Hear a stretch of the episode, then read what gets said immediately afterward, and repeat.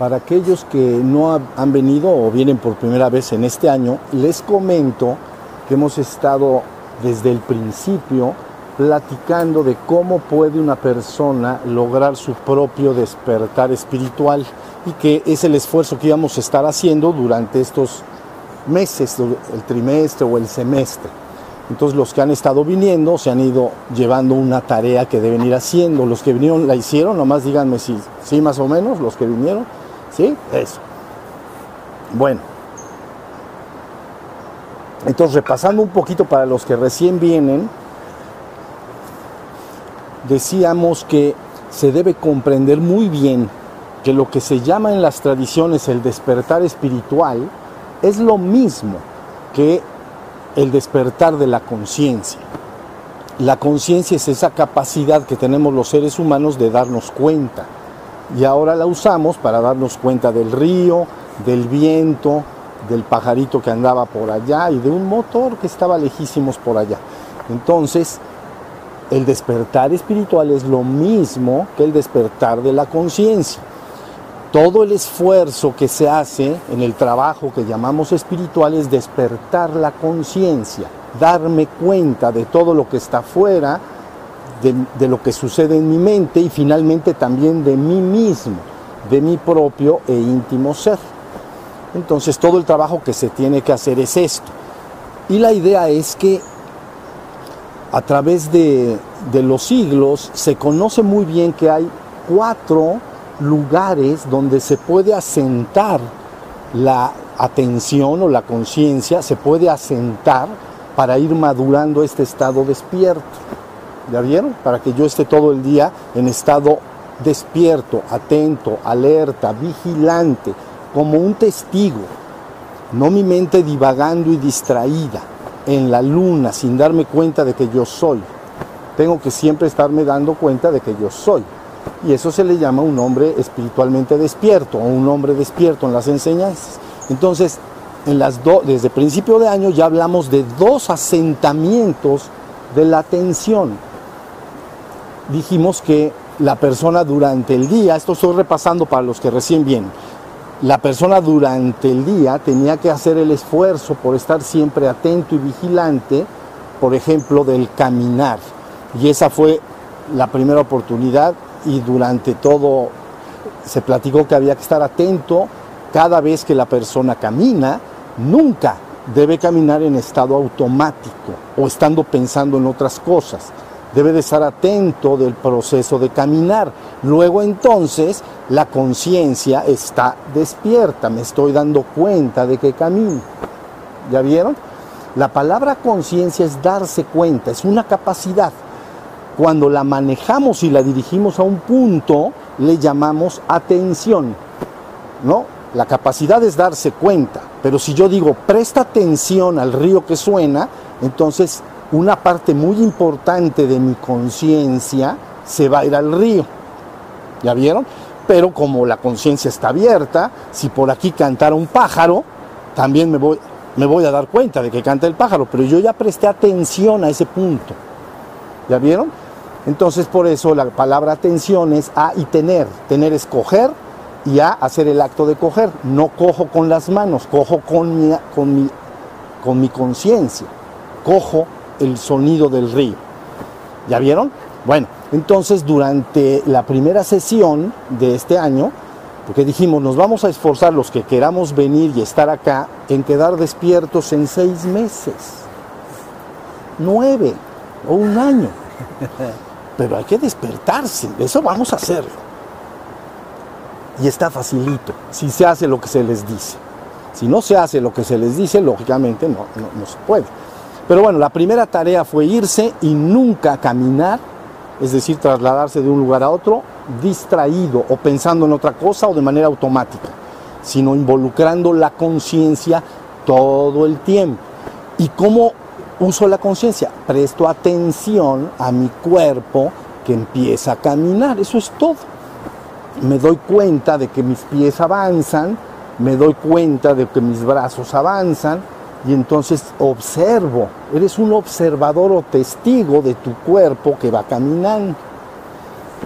¿Ok? Luego la siguiente, el siguiente satsang se dijo, bueno, vamos a aumentar las posturas del cuerpo. Entonces, ya quedamos en que tienes que estar atento siempre que camines. Bien, entonces ahora las posturas, básicamente son tres. Las posturas son de pie, o que llamamos parado, de pie, sentado, como estamos ahorita, o recostado. Hay otras posturas, pero ya son de yoga. Pero en la vida diaria, las que todo mundo usamos son estoy de pie, estoy sentado o estoy recostado. ¿Sí o no? Entonces, esa fue la tarea de la siguiente 15 días. Tengo que estar atento cada vez que yo me siento, tengo que estar atento de que estoy sentado. Aquí es como una estatua, me doy cuenta, mi atención se da cuenta de que estoy sentado. ¿No? Me pongo de pie, entonces estoy atento y consciente de que estoy de pie. Entonces me recuesto, ¿no? En la cama o en un sillón confortable o en, un, en el pasto, entonces mi atención se da cuenta de que estoy recostado. ¿Ya vieron? Fueron 15 días de tarea más. Entonces ya caminando, posturas y luego siguientes 15 días me parece que fue todos los actos cotidianos, por ejemplo, bañarse, vestirse, comer, si manejamos, manejar, eh, etcétera. Todo lo que haces en la vida diaria. Comes, tienes que estar atento de que comes. Eh, manejas, tienes que estar atento de que manejas. Si te estás vistiendo, debes de estar atento. Entonces, eso de manera decidida cierra la posibilidad de que la mente esté pensando en otras cosas. Si de plano necesitas pensar en algo, lo puedes hacer, te sientas y lo piensas. ¿Ya vieron? Pero la actitud de vida, la forma de vida es que la conciencia tiene que estar despierta porque es lo que se quiere lograr.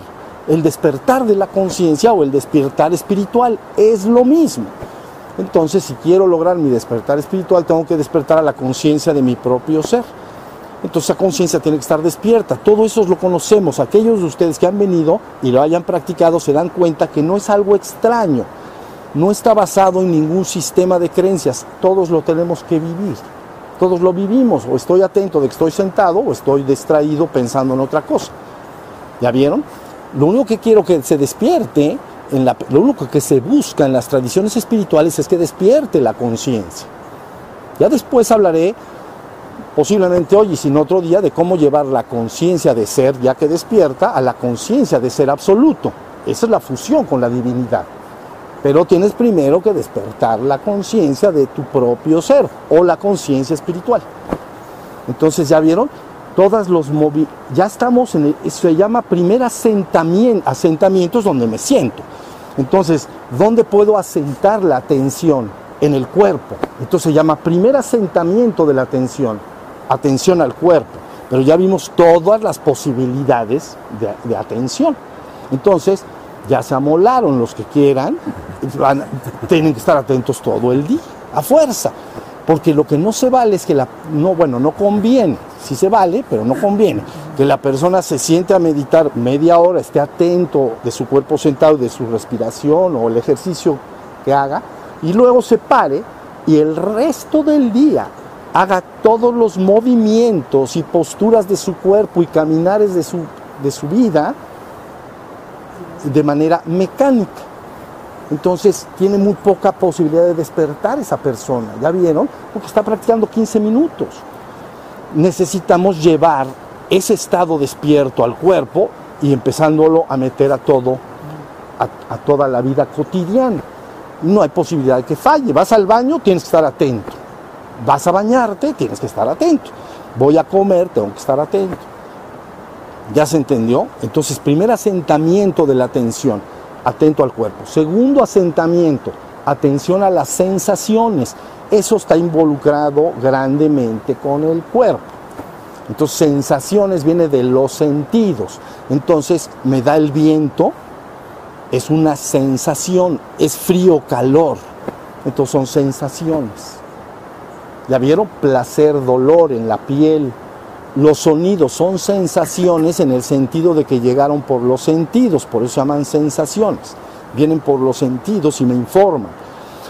Ahora, cuando tuvimos esa plática sobre los sentidos, dijimos, hay sentidos exteriores, por ejemplo, si me da el sol en la cara, como te está dando a ti, entonces es un sentido exterior, porque el sol está allá y me está dando en la piel y yo estoy sintiendo que me da. Tengo sensaciones externas, pero hay sensaciones internas. ¿Cuáles son las internas? Pues bueno, si tengo hambre, es una sensación. Si tengo sed, es una sensación. Si tengo un dolor interno, por ejemplo, un dolor de estómago, un retortijón, es una sensación. Entonces, ahora aparte de que tienes que estar atento a tu cuerpo durante todo el día, al, principio parece una cosa y no, que no se puede lograr, que es muy difícil, pero la práctica hace que un día vas a quedarte bien despierto, vas a entender de lo que se trata. Entonces, las, al incorporar, ya el primer asentamiento, ya vieran todo lo que ocupa. Ocupa el caminar, todas las posturas del cuerpo y todos los actos cotidianos. Bañarse, vestirse, comer, manejar, eh, subir escaleras, lo que hagas. Tienes que estar atento. Pero luego sumas las sensaciones. Entonces estoy, ok, yo estoy sentado, pero aparte es diferente, estoy atento de que estoy sentado, pero también está dando el viento. Entonces estoy atento de que estoy sentado y de que me está dando el viento. Ya vieron, de una manera natural, no tienes que hacer algo raro, nada más saber, estoy sentado, atento de que estoy sentado, y me está dando el viento. Ahí está el avión. Ese que está bien lejos estaba al principio. No es ese. Pero bueno, se parece el motor, pero no es. Pero bueno, la idea es, la idea está en que segundo asentamiento, atención a las sensaciones. ¿Ya vieron? Atención al cuerpo, atención a las sensaciones. Se te está cerrando la posibilidad de quedarte dormido, espiritualmente hablando. Quedarte dormido espiritualmente hablando, lo que quiere decir es que me caigo, me meto en mi mente y ya sea que me distraigo y me divago, me pongo a pensar en la luna o me pongo a pensar cosas, me pongo a pensar cosas que quiero eh, planear. Ya se platicó la vez pasada que si quieres pensar puedes hacerlo, pero de manera controlada. ¿Ya vieron? quiero pensar porque voy a planear mi día. Bueno, pues, si lo tienes que hacer. Si no, ¿quién lo va a pensar? ¿El vecino por ti? No puede ser. Tú o lo piensas tú o no lo va a pensar el vecino. Entonces me siento y lo pienso, lo imagino, pero hay un acto de voluntad. ¿Ya vieron? Entonces voluntariamente pienso. Pero ya terminé de pensar, tengo que volver al estado despierto. ¿Ya vieron? El que sí se suspende para siempre cuando se ha culminado el despertar es el pensamiento llamado no dirigido. El dirigido con mi voluntad, ese yo lo estoy controlando. Voy a pensar y voy a imaginar algo que quiero planear o quiero hacer. Eso lo estoy pensando con mi voluntad. Pero hay otro pensamiento que se llama no dirigido o que se llama eh, estar en la luna. Pensamiento no dirigido. Ese la persona se pone a distraer y empieza a pensar en 10.000 cosas. ¿Ya vieron? Ese tiene que suspenderse.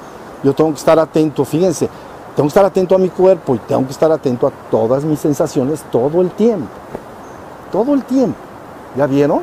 Entonces, bueno, este es un repaso rápido para que vean cómo, para aquellos que quieren despertar verdaderamente, se les va cerrando la posibilidad de un autoengaño. Un autoengaño es aquella persona que dice, quiero, me interesa el despertar espiritual, hago media hora de práctica diaria o una hora, la persona puede estar decidida a hacer esa práctica con, voluntad y con anhelo verdadero. Pero luego resulta que las 23 horas restantes se queda, está dormido. Le llamamos, vives solo en tu mente, por eso se le llama sueño psíquico. Eh, y distingues a un hombre que está dormido espiritualmente del, despierto, en que el dormido preferentemente vive en su mente, ya sea dirigido o ya sea no dirigido el pensamiento, ya sea en la luna o pensando todo el día. Y el hombre espiritualmente despierto, no, ese está siempre consciente, atento del momento presente, dándose cuenta de todo. Y cuando quiere pensar, lo hace. Hasta ahí vamos, estamos. Entonces ya tenemos dos asentamientos que los que vengan y quieran lograr su despertar van a tener que estar incorporando. Atención al cuerpo, atención a las sensaciones. Eso básicamente le llamamos física. porque las sensaciones son físicas. Ese sonido es del mundo físico. ¿Ya vieron? el viento que me golpea, pues es físico. Entonces las sensaciones y, la atención al cuerpo y la atención a las sensaciones es dentro del rubro de lo físico. ¿Ya vieron? Entonces tenemos, son cuatro asentamientos, ya tenemos dos, atención al cuerpo, atención a las sensaciones, no hay duda. Ahora vienen la atención a la mente, porque el otro era físico. Mi cuerpo es físico, o es físico o está físico. Y, el aire que me golpea pues es físico.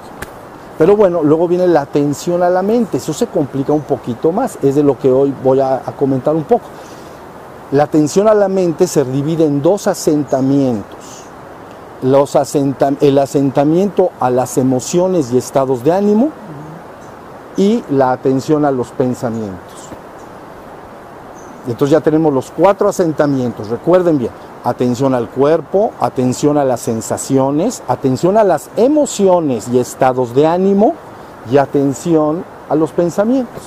Entonces, este día preferentemente cuando se vayan a casa de regreso deben de prestar mucha atención también al, bueno, el 1 y el 2 pues ya se amolaron, tienen que prestar atención pero tienen que incorporar el tercero. El tercero es atención a, los, a las emociones y estados de ánimo.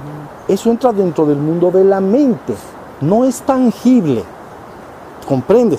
Si una piedra vuela y me golpea la cabeza y siento el golpe de la piedra en la cabeza, eso es tangible. Pero en la mente son intangibles. No lo puedo ver, no lo puedo tocar, no lo puedo leer, pero ahí está. Entonces son emociones, tercer asentamiento, emociones o estados de ánimo. Entonces, ¿cuáles son los, las emociones o estados de ánimo? ¿Por qué se diferencian esos dos?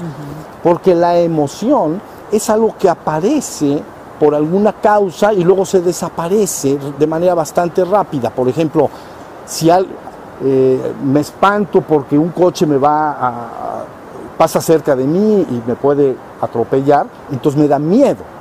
Entonces siento miedo, es una emoción. ¿Ya vieron? Siento alegría, es una emoción. Siento eh, eh, eh, miedo, tristeza, son emociones. Tristeza puede ser emoción o estado de ánimo, ahorita voy a hablar de eso, pero ya sí distinguen las emociones, las emociones las conocemos todos. Entonces están presentando. ¿Cuál es el secreto en esta práctica? que yo de preferencia estoy atento de mi, mi ancla. Tú vas a tener un ancla. ¿Dónde voy a anclar mi atención? La vas a anclar en tu cuerpo y en tus sensaciones, porque eso es bastante fácil. ¿Ya vieron? Entonces durante el día, para que tu mente no se disperse y se vaya a la luna y me esté distraído todo el tiempo y me olvide de mí mismo, ya me dormí espiritualmente, me olvido de mí mismo, busco un ancla. Mi ancla va a ser mi cuerpo y las sensaciones que tiene mi cuerpo. Entonces es fácil anclarse ahí. Por lo tanto, cada vez que tú te adviertas a ti mismo distraído, divagante, en la luna, lo que sea, inmediatamente te vas al ancla. ¿Ya vieron? ¿Qué es en mi cuerpo? ¿Y qué está haciendo mi cuerpo? No, pues estoy caminando en un corredor. Pues entonces estabas en la luna, mejor estoy atento al caminar. ¿Ya bien? Vuelves a tu cuerpo y a lo que está haciendo tu cuerpo y a lo que siente tu cuerpo. Entonces es una manera rápida de tener un ancla.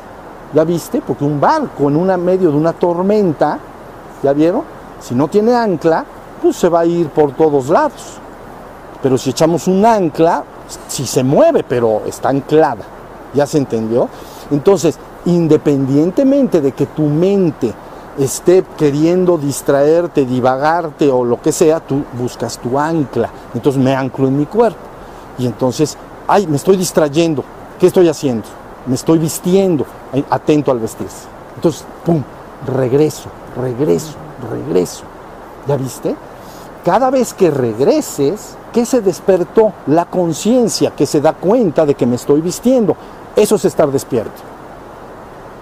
Por eso está bien dicho, cada vez que un hombre advierte que está en estado de desatención, eso ya es un estado de atención. Si yo me doy cuenta de que estoy distraído, algo en mí ya está atento dándose cuenta de que estoy distraído.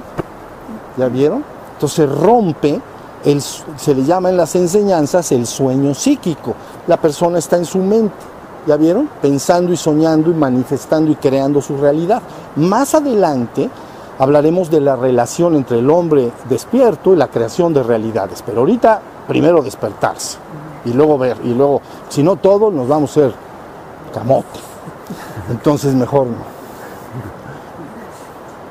¿Ya vieron? Entonces recuerden, un ancla. Tú acuérdate de mis metáforas, son bien dirigidas y bien claras. Hay un barco, está en una tormenta. Si, le, si no tiene ancla, se va a ir por donde sea. ¿Ya vieron? Pues así es. Pues lo lleva el viento y las olas, se puede estrellar contra los arrecifes o, lo, o las rocas, pues, y ya. Porque está bueno, pues la mente de uno, las, la mente de las personas que no están espiritualmente despiertas, su mente se parece a ese barco en la tormenta. Los pensamientos van para un lado y para el otro. Para... Entonces lo que tengo que hacer es echar el ancla por necesidad absoluta. ¿Y, ¿Y dónde me anclo? En el cuerpo y en las sensaciones del cuerpo. Los primeros dos asentamientos de la atención. Satipatthana Sutra, los asentamientos de la atención. Entonces, ha demostrado ser inequívocamente el único camino por el que despiertan los seres. Bueno, entonces ya tenemos atención al cuerpo, atención a las sensaciones. ¿Ya vieron? Entonces, ahora estamos ya en las emociones y en los estados de ánimo. Entonces, ahora es un ejercicio redoblado de atención.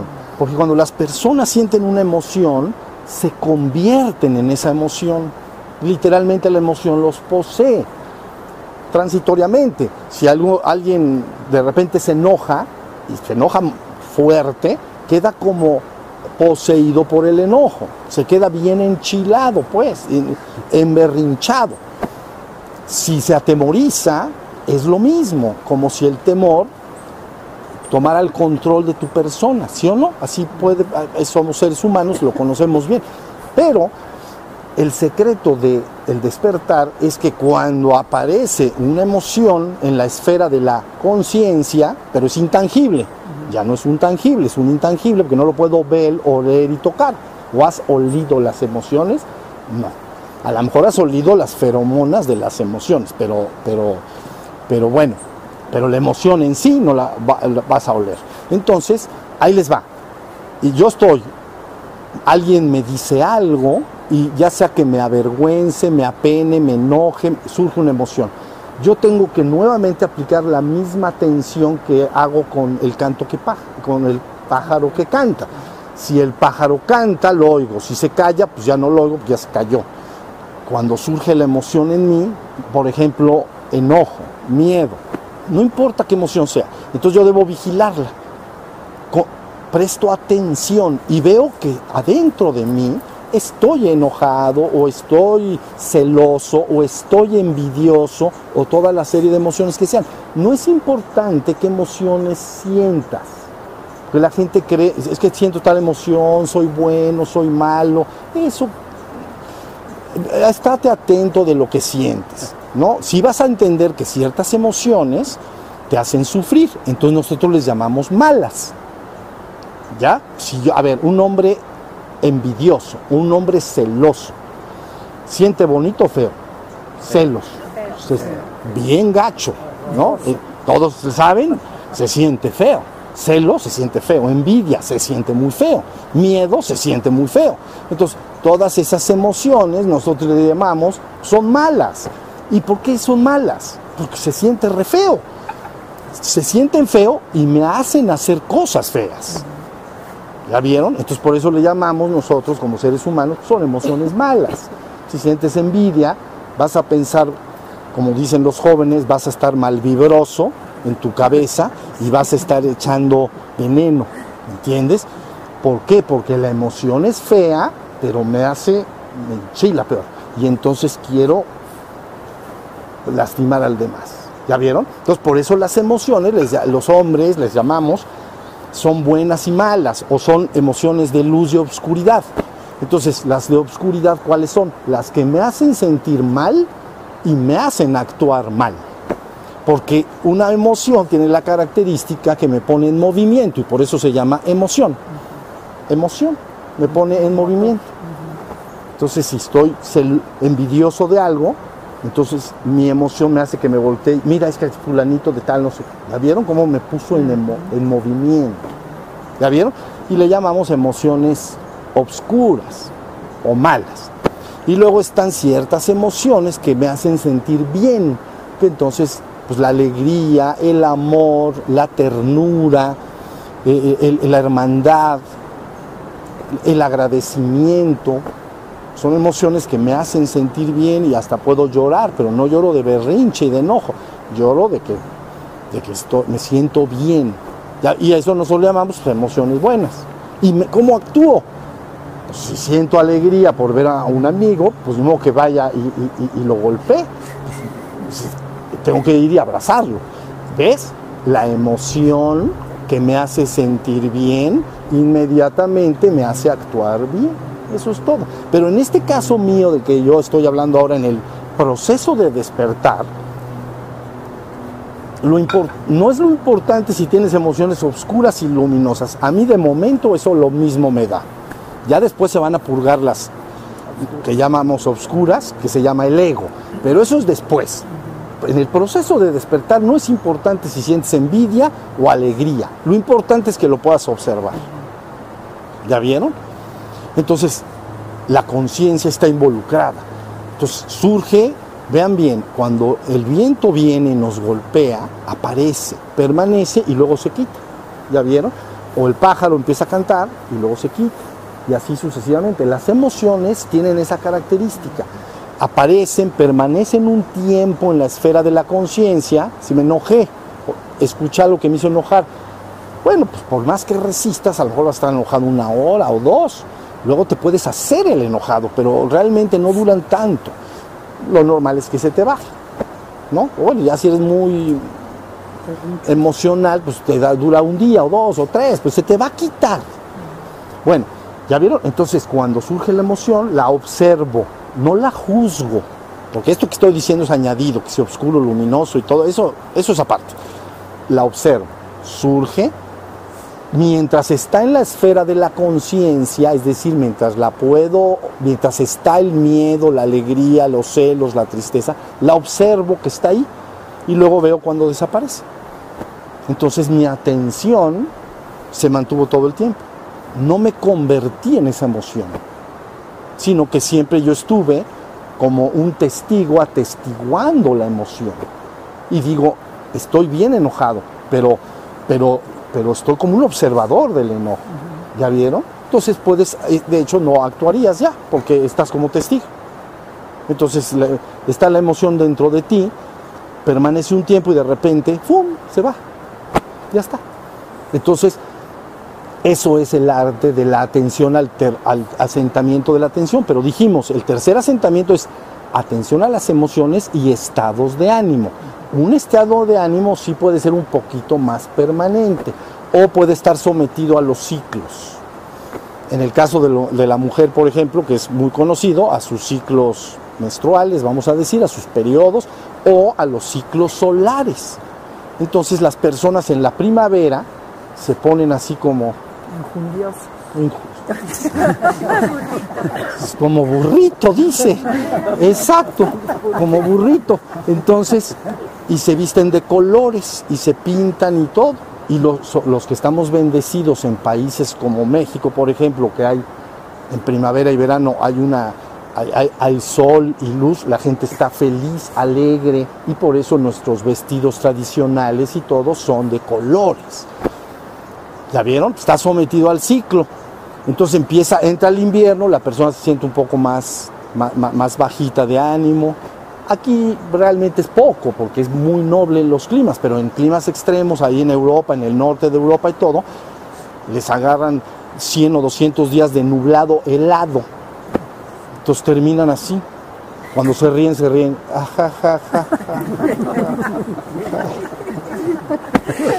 se ríen horrible. Entonces, no se ríen bien porque no están alegres, ¿entienden? Pero es un clima solar, es un clima en Europa, porque les entra el frío y es frío. acá el frío es, digo, comparado con lugares son muy extremos, ¿no? Nublados, no llega bien la ionización del sol, ¿ya vieron?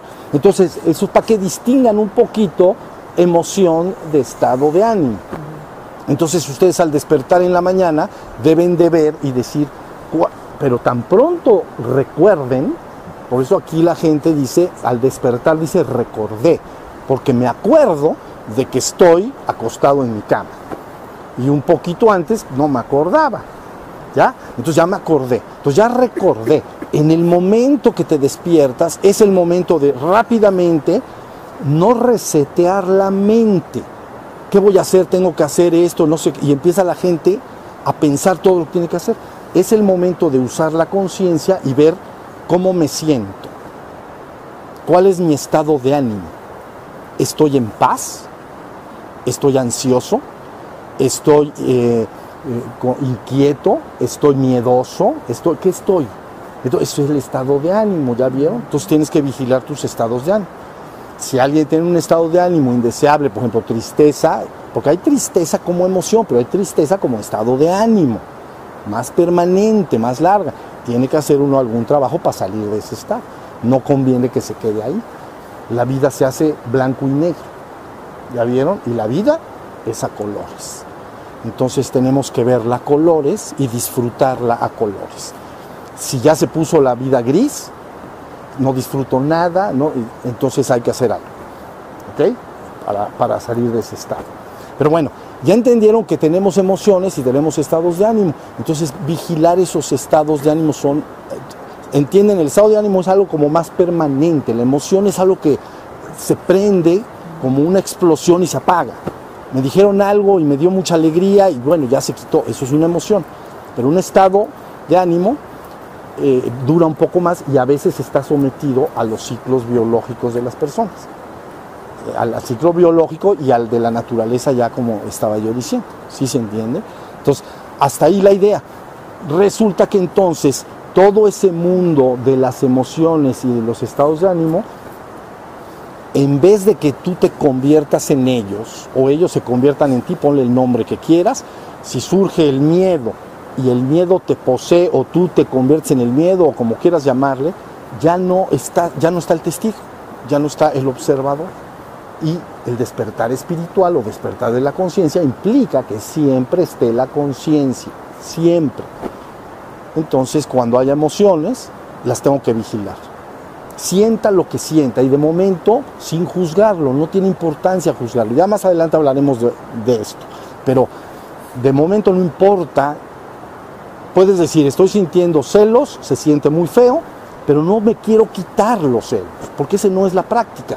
La práctica es, tengo que ver mientras los celos están. Ya se quitaron, bueno, pues ya se quitaron. Y ya. ¿Y luego qué hago? Pues nada, vete a tu ancla otra vez a tu atención al cuerpo y a tu Si, si estamos hasta ahí, hasta ahí está la idea.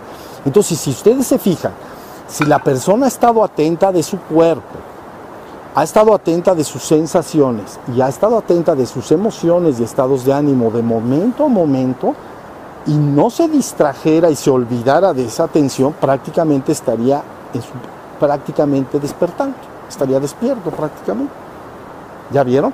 Luego falta el 4, lo voy a adelantar, 4 asentamiento de la atención. Ese es un poco, todavía es un poco más difícil. Se llama atención a los pensamientos. Entonces, porque la gente dice, ¿cómo voy a estar atento a los pensamientos si yo soy el que pienso? Es que eso no es verdad.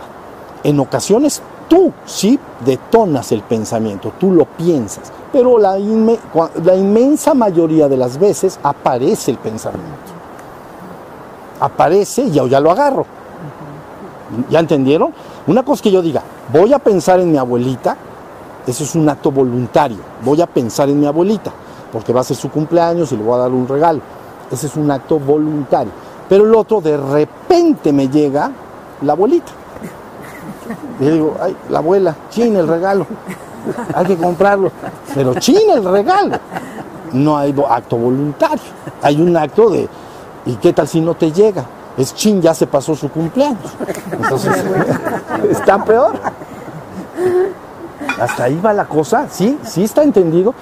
Entonces, ya que un hombre logra madurar todo el trabajo espiritual que se llama, el trabajo místico, el trabajo espiritual es despertar esta conciencia espiritual. Ya les dije que la palabra espíritu y la palabra, eh, para entenderla muy bien, lo voy a repetir porque es bien importante. En Oriente no se le llama espíritu a esto, se le llama Sat o Atman.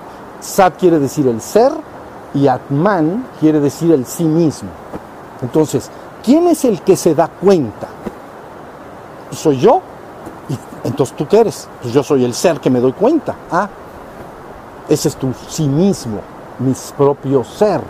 Por eso le llaman allá el despertar, que aquí le llamamos espiritual, allá le llaman despertar a la conciencia del Atman, del sí mismo, o despertar al estado de Sat. Sat quiere decir ser. ¿Por qué? Porque cuando tú eres atento y consciente del sí mismo, del ser que se da cuenta, me doy cuenta de que soy. ¿Quién se dio cuenta? ¿Quién se dio cuenta del río? Pues yo. Entonces va a llegar un momento en que madurando por estos pasos, atención al cuerpo, atención a las, a, las sensaciones, a las emociones y estados de ánimo y atención a los pensamientos, ahorita voy a explicar lo de los pensamientos, la persona finalmente madura su conciencia y se queda despierta. Y entonces empieza a ser cada vez más poderosamente evidente para él que él es el ser. Yo soy el ser. La conciencia y el ser que yo soy es lo mismo. Yo soy, me doy cuenta de que soy. Ese es tu despertar. ¿Ya? En Occidente le llamaron espíritu y espíritu quiere decir soplar. Y entonces viene de un poco la idea, no de la experiencia de lo que se vive, sino la idea de que desde la trascendencia o lo divino te soplaron a la existencia. Te dijeron, ahí vas para abajo. Y entonces te echaron a la existencia. ¿no? Hubo un acto creador, vamos a decir, desde la divinidad, y entonces vino, entonces ha sido soplado, por eso es tu espíritu. Pero ¿qué vive el espíritu? Fíjense muy bien. Una cosa es que te, vamos a decir, te soplaron desde la trascendencia, por eso eres un espíritu, porque fuiste un soplo, así, te soplaron. Ya estoy acá, pero ¿qué es lo que vive el espíritu? Ok, estoy soplado, pero ¿qué vive? Vive, se da cuenta de que es. Yo me doy cuenta de que soy. Esa es tu conciencia, ese es tu espíritu. Y por eso en Oriente le llaman Sat o. Y el ser, ¿por qué le dicen sí mismo? Porque eres, es tu sí mismo, eres tú mismo. Ya está la idea. Hasta ahí va la idea. Ahorita van a hacer preguntas, pero está muy fácil. Ahora vamos al cuarto asentamiento y ya recibo algunas preguntas. La atención a los pensamientos es un poco más complicado. Entonces, eso se practica idealmente.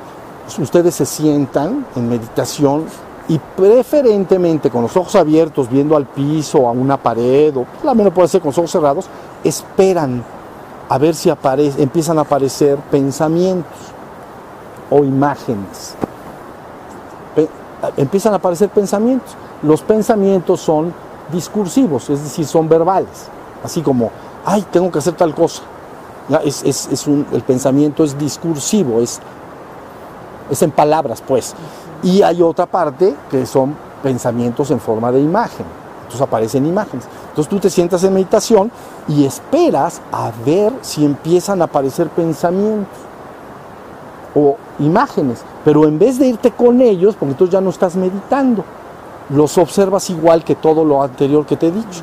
Dejas que el pensamiento aparezca o la idea y dejas que se quede ahí y de repente se va a desaparecer.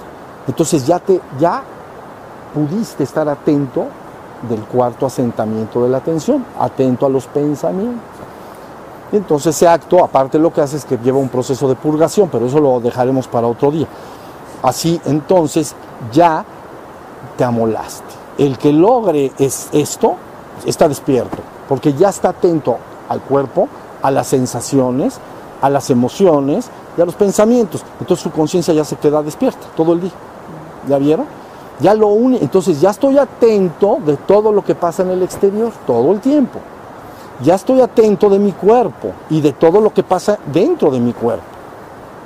Pero ya estoy atento de lo que pasa en mi mente. Y entonces finalmente te das cuenta, ¿y quién es el que se da cuenta?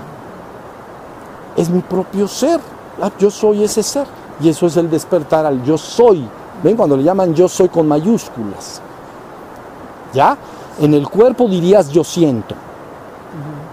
En la mente dirías yo pienso. Y en el ser dirías yo soy. Me doy cuenta de que soy. Nada más. ¿De qué te das cuenta? Pues de que soy. ¿Y quién se da cuenta? Pues yo mismo. Ese es tu, ese es tu ser. Entonces ahora ya soy consciente de todo lo que pasa afuera, adentro y de mí mismo, de mi propio ser. Has culminado tu despertar espiritual. ¿Ya estamos? Y entonces ahora lo que nos enseñaban de chiquitos cobra realidad objetiva. Es decir, no abandona la esfera de la creencia y entra a la esfera de tu experiencia vivencial. Nos decían, tú eres cuerpo, mente y espíritu. Así era, cuerpo, mente y espíritu. Así me enseñaron a mí. Entonces, ok, en relación al cuerpo lo entendía, cualquiera lo entiende. En relación a la mente, la gente dice, pues sí, yo soy lo que pienso, yo soy lo que siento. Hasta pueden definirse, yo soy, más, yo soy una persona miedosa o soy una persona valerosa. O... Entonces yo soy mi cuerpo, yo soy mi mente. Pero ¿y el espíritu? Está dormido. Entonces si lo despierto ahora, ya estoy en los tres niveles. Por eso se llama un hombre despierto en la existencia.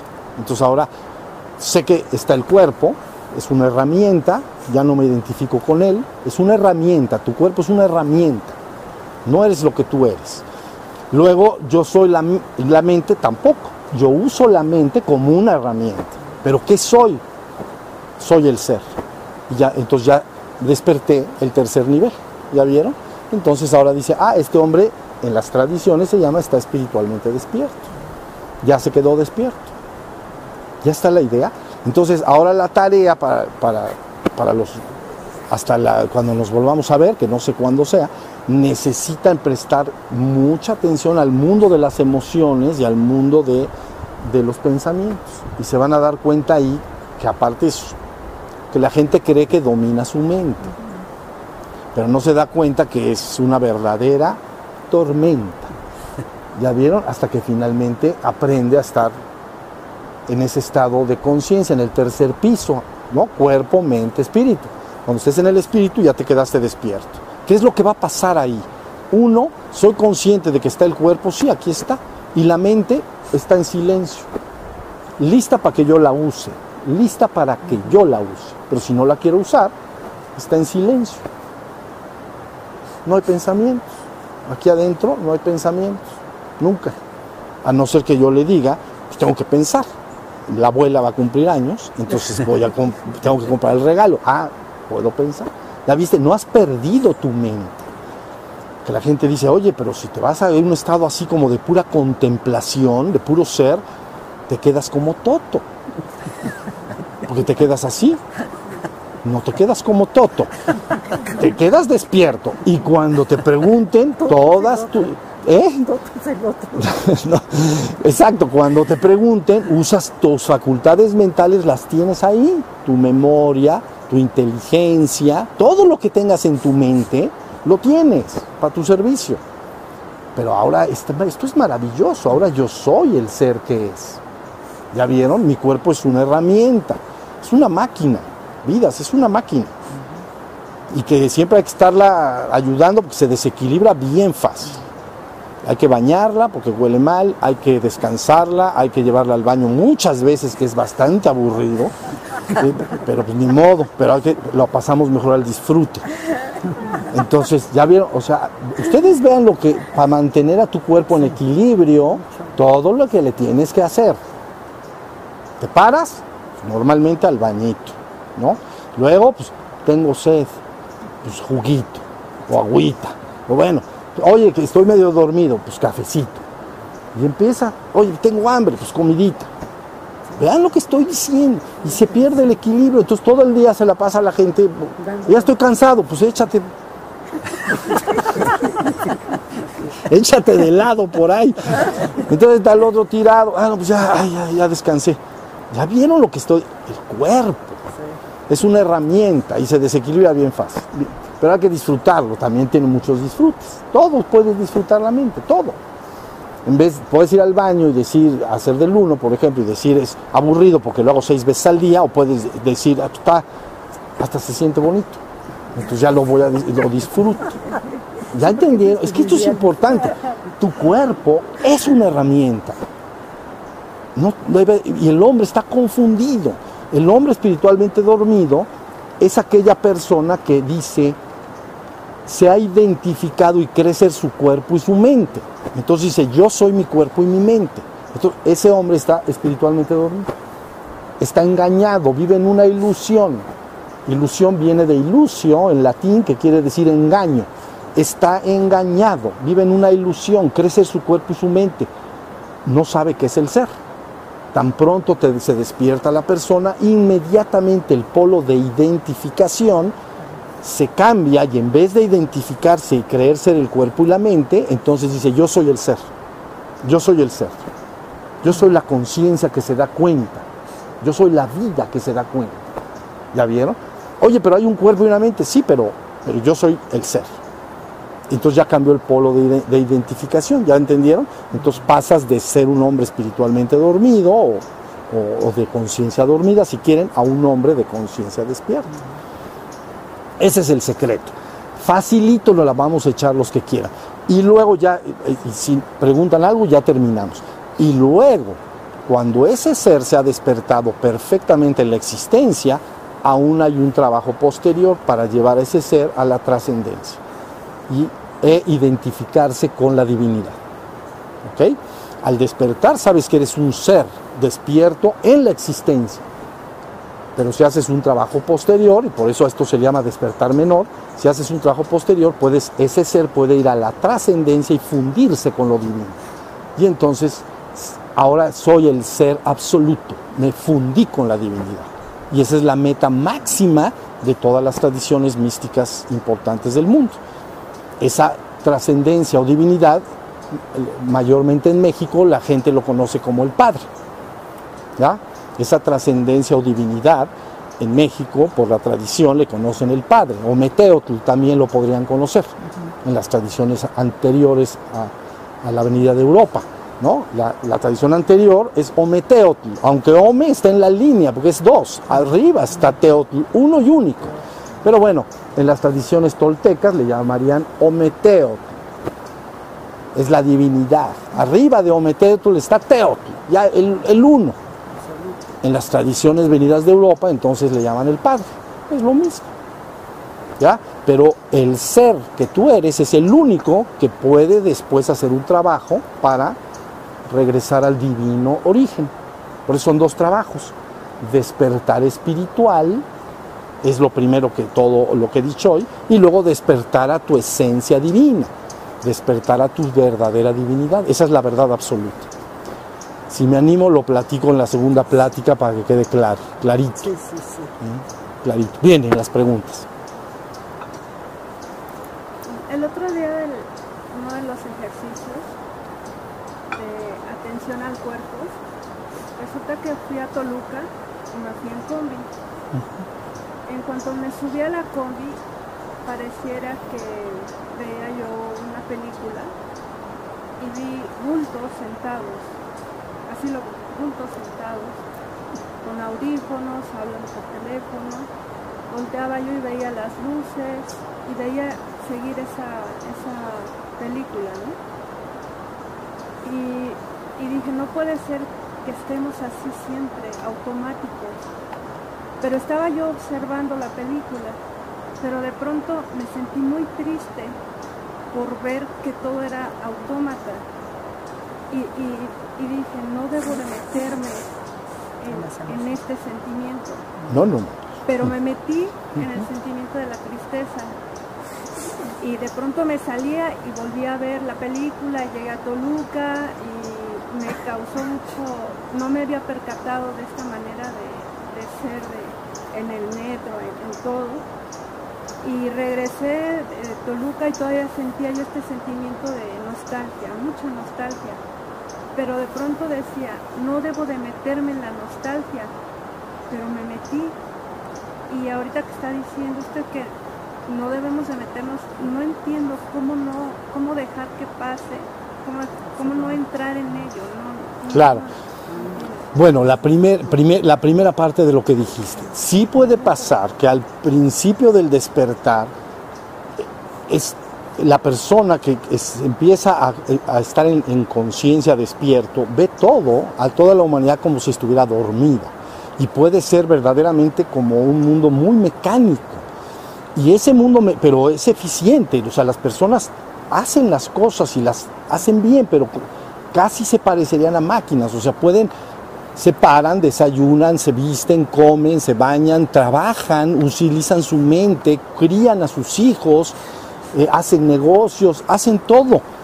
Pero detrás de los ojos de un hombre bien despierto al principio, parece como un mundo de dormidos, están como dormidos, tú llamas bultos. Tenían sus audífonos, tenían, eso es lo que estás tratando de decir, ¿verdad? Estaban todos los, las personas que estaban ahí, pero como máquinas, unos oyendo así el radio o unos echando WhatsApp, pero a veces bajo el ojo de la conciencia parecería como si estuviera muy dormido. Sí puede producir una, una tristeza, puede y, de, y el ejercicio sería entonces ver esa tristeza, pero no fomentarla demasiado, porque todo va a ser un proceso, ¿ya viste? Entonces al principio ¿Se puede detectar que los demás están durmiendo? Sí.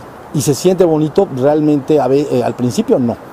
Porque es como si verdaderamente, como si estuviera, como si fuera un robot. Casi, casi. Ya parece extraño decir una cosa así, pero así se puede observar. Pero es parte del proceso nada más. ¿Ya viste? Porque el despertar luego tiene que culminar y luego la conciencia va a ser no que te separes de los demás, sino que te fundas con todos. Pero eso, eso está más adelante, que te unas con toda la, con la trascendencia y con toda la existencia. ¿Ya viste? Entonces, la idea es, si te dio esa nostalgia, vivirla un poco, pero no fomentarla. Cuando yo digo, eh, no es no meterse, vivirla, pero no fomentarla, no machacarle más y más, sino dejar, verla. Me puso triste ver esto, pero bueno, ya amanece el otro día y ya empiezo a hacer mi vida normal. ¿Sí se entiende?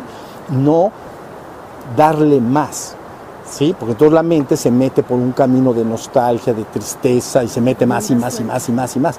No, no, no. Apareció eso, lo veo y ya.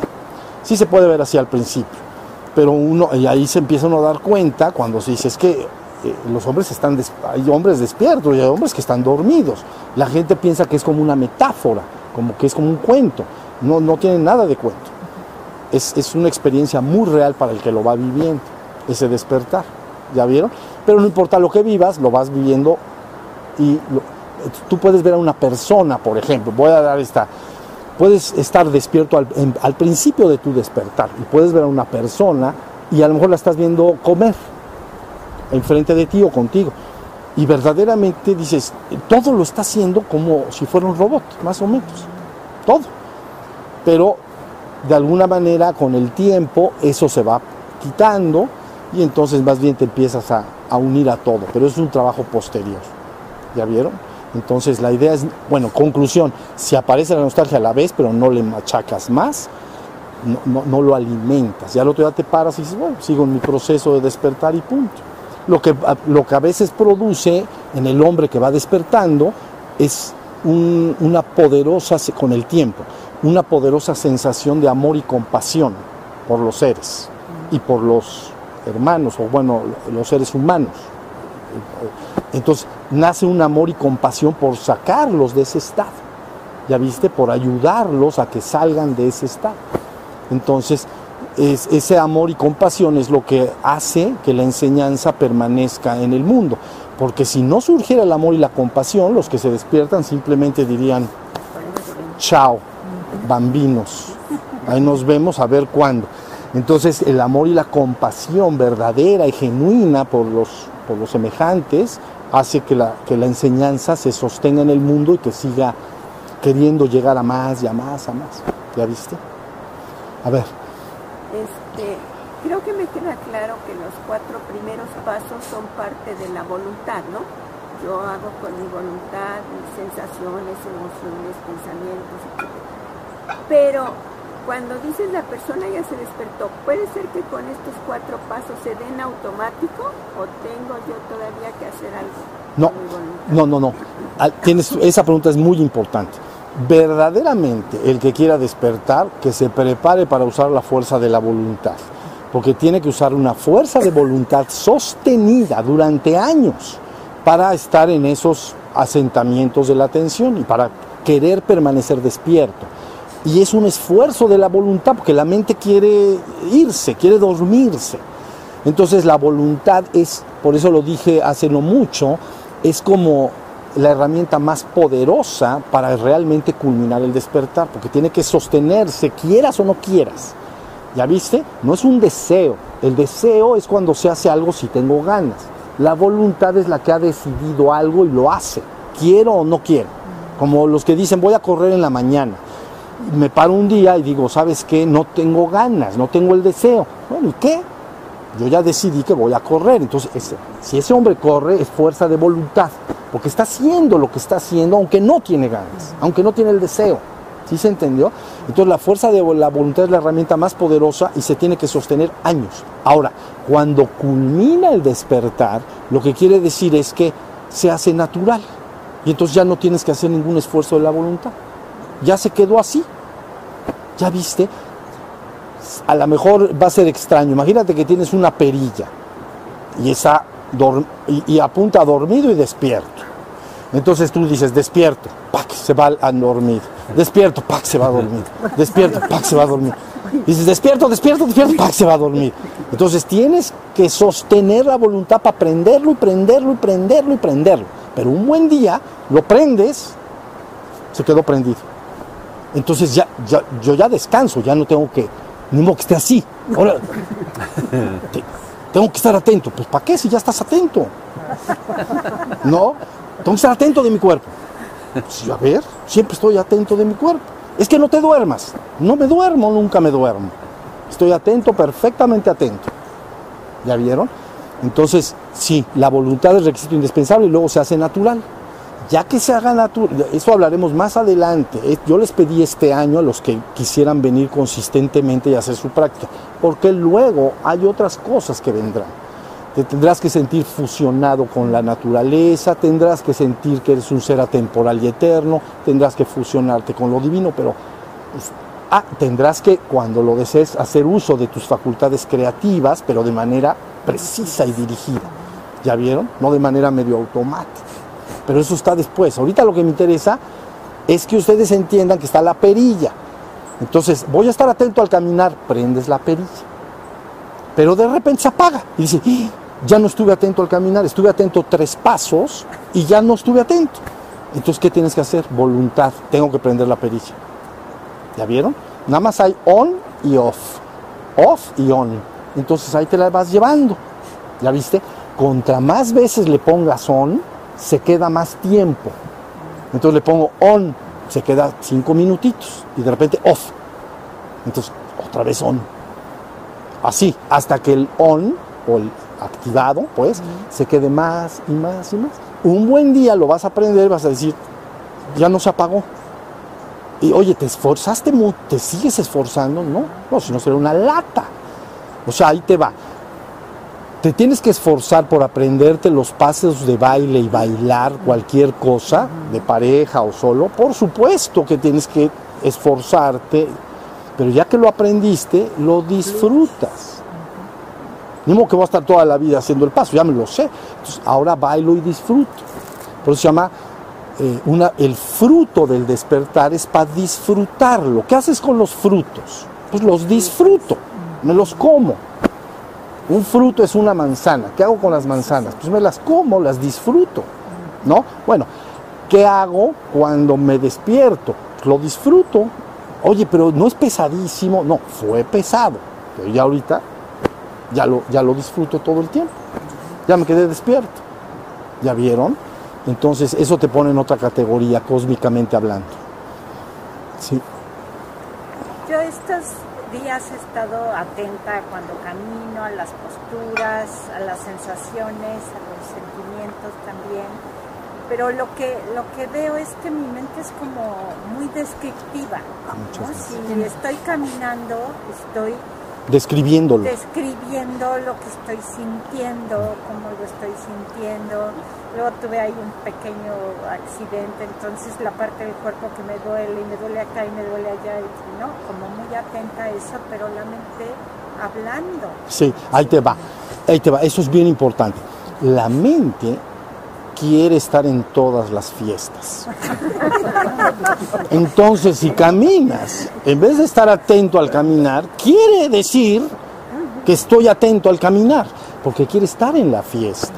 Porque mente y ego, ya lo veremos más adelante. Ella dice, me van a desbancar.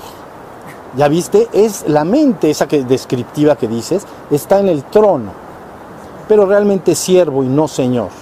Entonces debes de bajarlo a su verdadero nivel. Él cree que es el señor, pero es el siervo. Entonces, pero cuando tú te empiezas a despertar, sabe la mente que la vas a, o sea, que va a nacer en ti mismo, todo es dentro de ti, va a nacer en ti mismo algo que está por encima de la mente. Y ella se siente aterrada. Al principio podrá decirte, meterte todos los miedos posibles. Eso está mal, te va a llevar el tren, es peligroso, no sé qué, es malo. To- Miedo, miedo, miedo para alejarte de tu despertar. ¿Ya viste?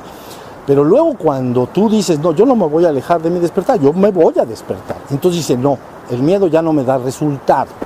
Entonces ahora lo que me da resultado es involucrarme en el juego. Entonces quiero describirlo todo. Pero imagínate que vas a subir unas escaleras.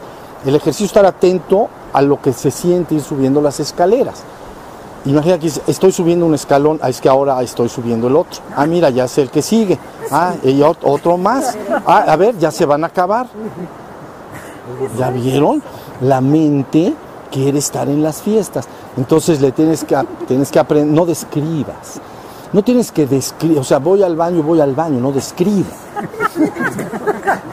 Ahora voy a hacer esto. ¿Qué vas a hacer? Platica toda la historia. Quiere platicar la historia. No platica en nada. Yo hago lo que tengo que hacer y punto. Pero despierto. Entonces, debes de decirle poco a poco a la mente, no voy a describir. Pero hay- una tendencia bien fuerte a, la descripción. ¿no? Y, y esa descripción se pasa en otros niveles al conteo. Empieza otro problema. Voy a subir, eh, a ver, me dijeron que estaba atento de las escaleras. Te pones a contarlas. Y luego voy a caminar en la calle y está formado por bloques de piedra y empiezo a contarlas. ¿Ya viste? Y luego entonces te haces así y te y a ver cuántas veces me hice para arriba y para abajo. Una, dos, tres, cuatro. Parece que nos ves y las veo. Entonces la idea central es aguas con la mente descriptiva, ¿ya viste? O sea, sí a veces nos enseñamos de chiquitos a describir, porque es como aprendes. A ver, te vamos a dar de comer esto, a ver, mastícalo, está duro, está frío, está caliente, ¿ya vieron? Para aprender el niño tiene que ir aprendiendo describiendo las cosas. Pero el paso que estoy hablando es dejar a la mente en su lugar no, no, no, no, no describes. Y si quiere describir, no le hagas caso, que no te gane, bueno, que no te gane. Porque si te gana, entonces ella dice, yo ya estoy en la fiesta y ahora esta no se va a despertar nunca, porque cada vez que quiere estar atenta, yo voy a estar describiendo sus estados de atención. ¿Ya viste? A ver, por ejemplo, te estás Bien. cepillando los dientes, ¿sí? Entonces estás, dale, dale. Dale. Una cosa es sentir y otra cosa es pensar. Por supuesto. Son cosas completas. Estoy no, no, des- no describiendo el cepillado, sino estoy sintiendo. Lo que siento. Estoy sintiendo lo que siento. Esa es, es- me baño, me baño, entonces me cae agua caliente, entonces siento el, el agua caliente. No digo, ah, es- el agua está caliente. Shampoo, ah, está resbaloso. Eh, eh, jabón, huele a rosas, etcétera. Eso es, de- eso, eso es pensar, sí, es describir. No, no, no, no. Tienes que simplemente sentir lo que sientes sentir, para que la conciencia esté atento. ¿Ya viste? Lo importante es que la conciencia esté atenta. La otra es una intromisión de la mente. ¿Ya? A ver, otra. Bien. Nos Otra y dec- descansamos. Ajá. Nos decías de tarea Ah, que tenemos que estar dejando que, que vengan los pensamientos. Cuando a mí me pasa eso, porque me pasa muy seguido, cuando me llegan los pensamientos, me doy cuenta y entonces los bloqueo, me voy otra vuelta a estar atenta a mi, sen- a mi estado sentado. Y ahorita nos estás diciendo que los dejemos pasar. Sí, porque ya introdujimos un nuevo asentamiento de la atención.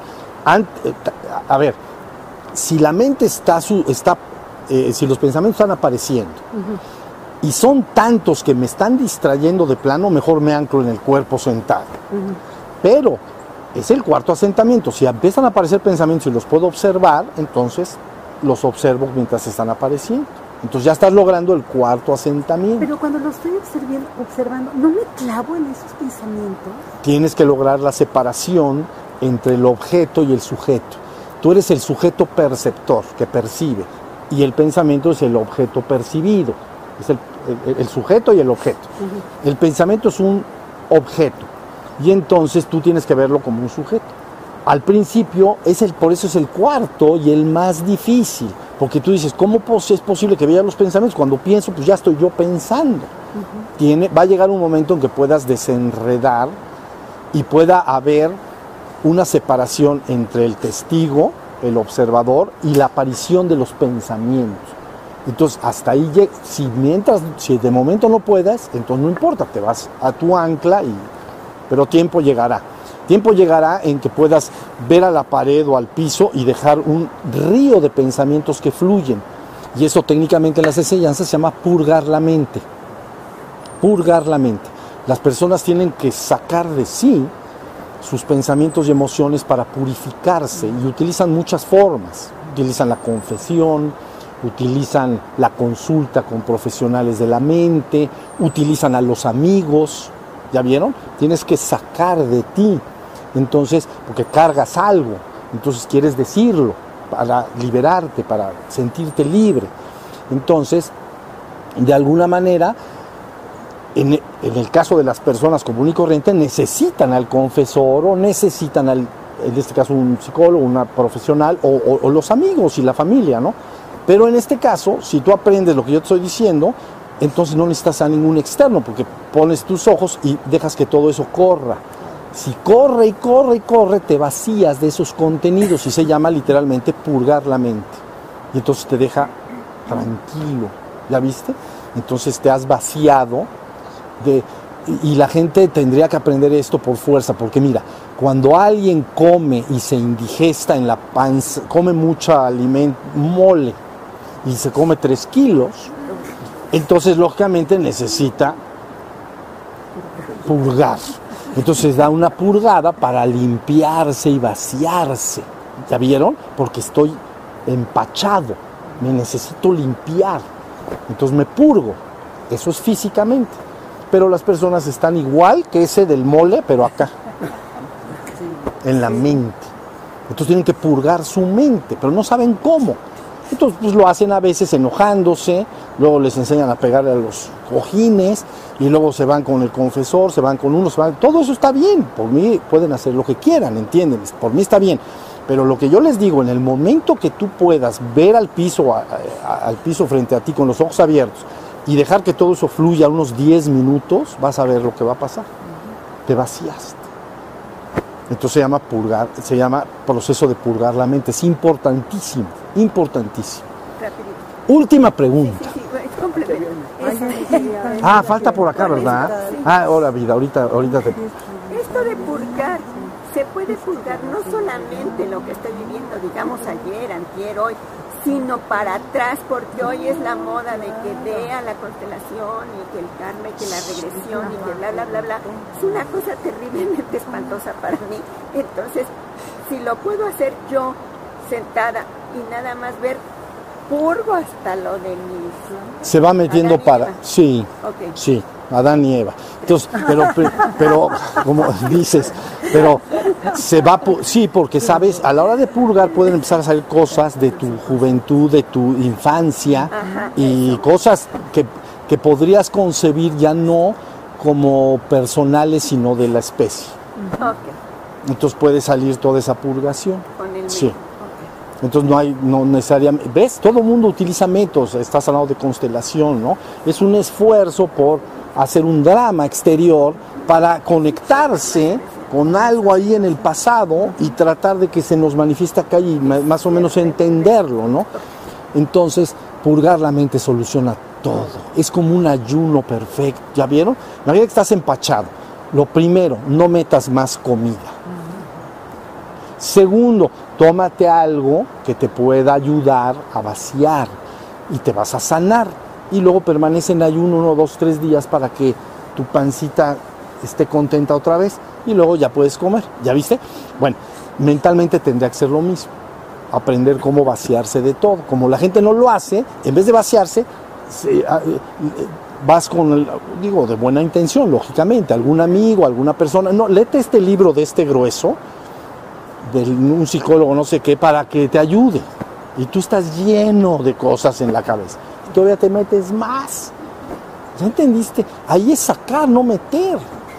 Entonces, el proceso de purgar la mente es importantísimo. El que lo logre, el que logre poder observar el flujo de sus pensamientos, como puedes ver el flujo de las hojas de los árboles fluir en un río, ese hombre está en un, va a avanzar in- incalculablemente. Cuarto, asentamiento de la atención. ¿Sale? Muy bien. Ah, perdón, güera, bien. Nada, una pregunta. A mí lo que se me hace difícil es cuando llegan las emociones o los eh, sentimientos, así por ejemplo, de enojo o de nerviosismo. o- Yo vivo desde hace ya casi 14 años en Alemania. Yo soy de las que mes- seis meses no hay sol y, este, y sí, la verdad afecta muchísimo. Sí. Ahí te agarras. este, em, mi pregunta es cómo hacer cuando llega una emoción, por ejemplo, yo llego a México y oyes tantas cosas que México tan peligroso y que tienes que cuidar, entonces llego aquí y estoy todo el tiempo así como, me van a saltar, me- me-".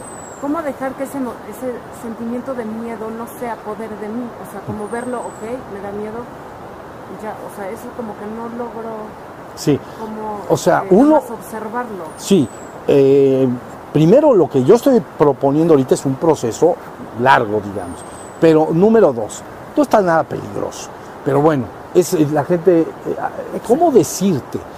Pasa cada cosa buena que pa- pasan millones de cosas buenas en un país y nadie las menciona porque pues eso es lo normal, que las gentes hagamos cosas buenas por nosotros, por los demás. Pasa una cosa mala y arde Troya. ¿entiendes? Todo el mundo lo habla y, lo, y contamina a los demás. Entonces, primero no ir a tanta gente to- que, que te contamine porque te mete miedo.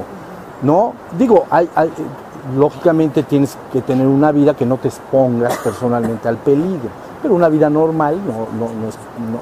Entonces, número uno, en este caso que me estás diciendo es no ir tanto esas noticias, ¿no? Porque sucede en lo que me estás diciendo del peligro, pero también sucede en, por ejemplo, cuando la gente dice es que va a ir la economía mal y hay una burbuja, la famosa burbuja que se va a reventar y todo, pero lo hace realidad la gente, porque lo deja entrar en su mente y luego lo va reproduciendo. Por eso nosotros como seres humanos co-creamos realidades. Tú creas tu realidad con, de- tú con tu mente creas tu realidad, pero la creas con tu mente influenciada por la mente de los demás. ¿Ya viste? Por lo que lees, por lo que escuchas en, en las noticias, por lo que la gente te platica y todo. Pero bueno, en principio es, la idea es no escuchar tanto esas pláticas. Ya vi, si es como decir, voy a, quiero dormir rico y contento, pero voy a ver una película de terror antes de acostarme. Pues no, ve una de, de- de- de- no sé, ve una de una historia de amor o una cosa bonita que acabe suavecita, pero no te pongas la peor. No te puedes ni, apagar la luz. Entonces, lógicamente no oír todo eso y entonces si aparece no prestar atención, no exponerse al peligro y hacer una vida normal. No, no pasa nada. Y es alerta, pero sin miedo. ¿no? Exacto. Por eso hablan mucho, eh, pasan- se habla mucho, el peligro puede ser real, pero el temor es opcional. Por eso usan esa palabra. ¿no? Entonces, si yo salgo a las 3 de la mañana y me meto en los peores lugares de, de una ciudad, pues hay peligro. Entonces, pero si no me meto ahí, no pasa nada. Entonces, bueno, y finalmente lo que digo es todo esto es un proceso. No es algo que vas a poder componer de un instante a otro, ¿entiendes? Pero Sí, porque llega el pensamiento y así es como de. Ya, o sea, como que sientes miedo aunque en realidad no está pasando nada. Nada está pasando. y tú te estás como identificando con ese pensamiento de que va a pasar algo. y, y te estás mal, eh, le llaman los jóvenes mal viajando. O sea, porque tiene, eh, tienes que viajar en la vida. Viajar le llaman, no, los jóvenes, pues el día a día los voy a viajar. Pues sí, pero no te mal viajes. Mejor vi- ve que todo va a estar, ¿ya viste? Va a estar bien, no pasa nada. Entonces, a ver, ahora sí última. Bien. No No, no, no, viene. a ver si yo entendí, Bien, claro. eh, quiero ver si, si entendí o capté lo que usted me está explicando. Este, primero dice eh, despertar de la conciencia. Despertar de la conciencia. Usted dice, despertar de la conciencia es darte cuenta de que tú eres el que eres. Si yo me doy cuenta que soy el que soy, entonces no soy eso que no es. O sea, por ejemplo, el odio, el. Eso. Si yo me puedo dar cuenta de que no soy el odio, por ejemplo, pues tengo que dejarlo que fluya. Y eso que dice usted, este, ver cómo caminas es precisamente para no fundirme con todos esos conceptos. O sea, nomás es un ancla que me está diciendo todo eso, para que pudiéramos darnos cuenta que si tengo odio, no soy eso, yo soy el, ser y entonces no me tengo que fundir con el odio. Porque si no, entonces voy a, o con el rencor, o con la avaricia, o con la lujuria. O no tengo que ir ahí. Yo tengo que darme cuenta que no soy eso. Entonces yo soy el ser. Algo así. Eso es perfectamente claro, porque el ser siempre es el mismo. El ser que tú eres siempre es el mismo. En el mundo de la mente todo está cambiando. Hoy estás valeroso y al otro día estás cobarde. Hoy estoy celoso y al otro día estoy amoroso. Entonces lo que pasa y no permanece, no soy. Está pasando, pero no lo soy. ¿Cuál es el ser que permanece en mí independientemente de todos los cambios del exterior? Mi propio ser siempre es el mismo. Por eso le llamamos mi ser, es permanente y eterno, porque nunca ha cambiado, siempre es el mismo ser. ¿Ya? Ahora, sí, perdón. Ahora, pues, ¿qué sentiría ser el ser? Porque todo lo que siento no es el ser. Y digo, qué hermoso sería saber lo que siente ser el ser. Exacto. Ah, pues eso es otra. Primero empieza, el ser es conciencia, pero para que sepas el ser que eres, primero lo usas hacia el cuerpo, hacia las sensaciones, hacia las emociones, hacia los pensamientos. Todas esas cosas pasan y nada permanece. Y finalmente, hasta que te das cuenta de yo soy el ser. ¿Ya viste? Estás utilizando un ejercicio dándote cuenta de lo que no eres, de lo que no es permanente, para que al final te des cuenta de lo que sí es permanente. Ese es tu propio ser. Ese no puede cambiar. ¿Ya viste? La mente de los hombres cambia por leer, no, digamos un libro, por leer un letrero, por leer una poesía, por leer cualquier cosa, la mente del hombre se altera. Ya cambió, pero el ser que tú eres no lo puedes cambiar. Es siempre eterno y el mismo. ¿Ya viste? Entonces, ¿qué se siente? De eso, ahora como dicen, ese es para, la- como lo dicen en las películas, la, es- viene después. Continuación. Eso es continuación. ¿Qué es el ser y qué vive el ser en su pureza intrínseca? ¿Qué es el ser en su pureza intrínseca? Ahorita apenas estamos diciendo cómo lo vas a despertar. Pero luego, pero sí se entendió, utilizas al ser, que es conciencia en sí misma, a darse cuenta de aquellas cosas en la existencia que pasan y no permanecen. O sea, no vas a estar todo el día sentado, ¿sí? No, tú te vas a parar. Entonces, estás utilizando lo que cambia, estás atento de lo que cambia. La existencia es impermanente, todo está cambiando todo el tiempo, en tu cuerpo, en tu mente y en el exterior, todo está cambiando todo el tiempo. ¿Ya viste? Pero el testigo que se dio cuenta de ello nunca cambió, siempre es el mismo. El final de la práctica es que maduras tanto a este ser, usándolo, viendo la existencia impermanente, que se empieza a dar cuenta de que él es el mismo siempre. Y le llamamos inmutable y eterno. Muy bien, vamos a descansar entonces.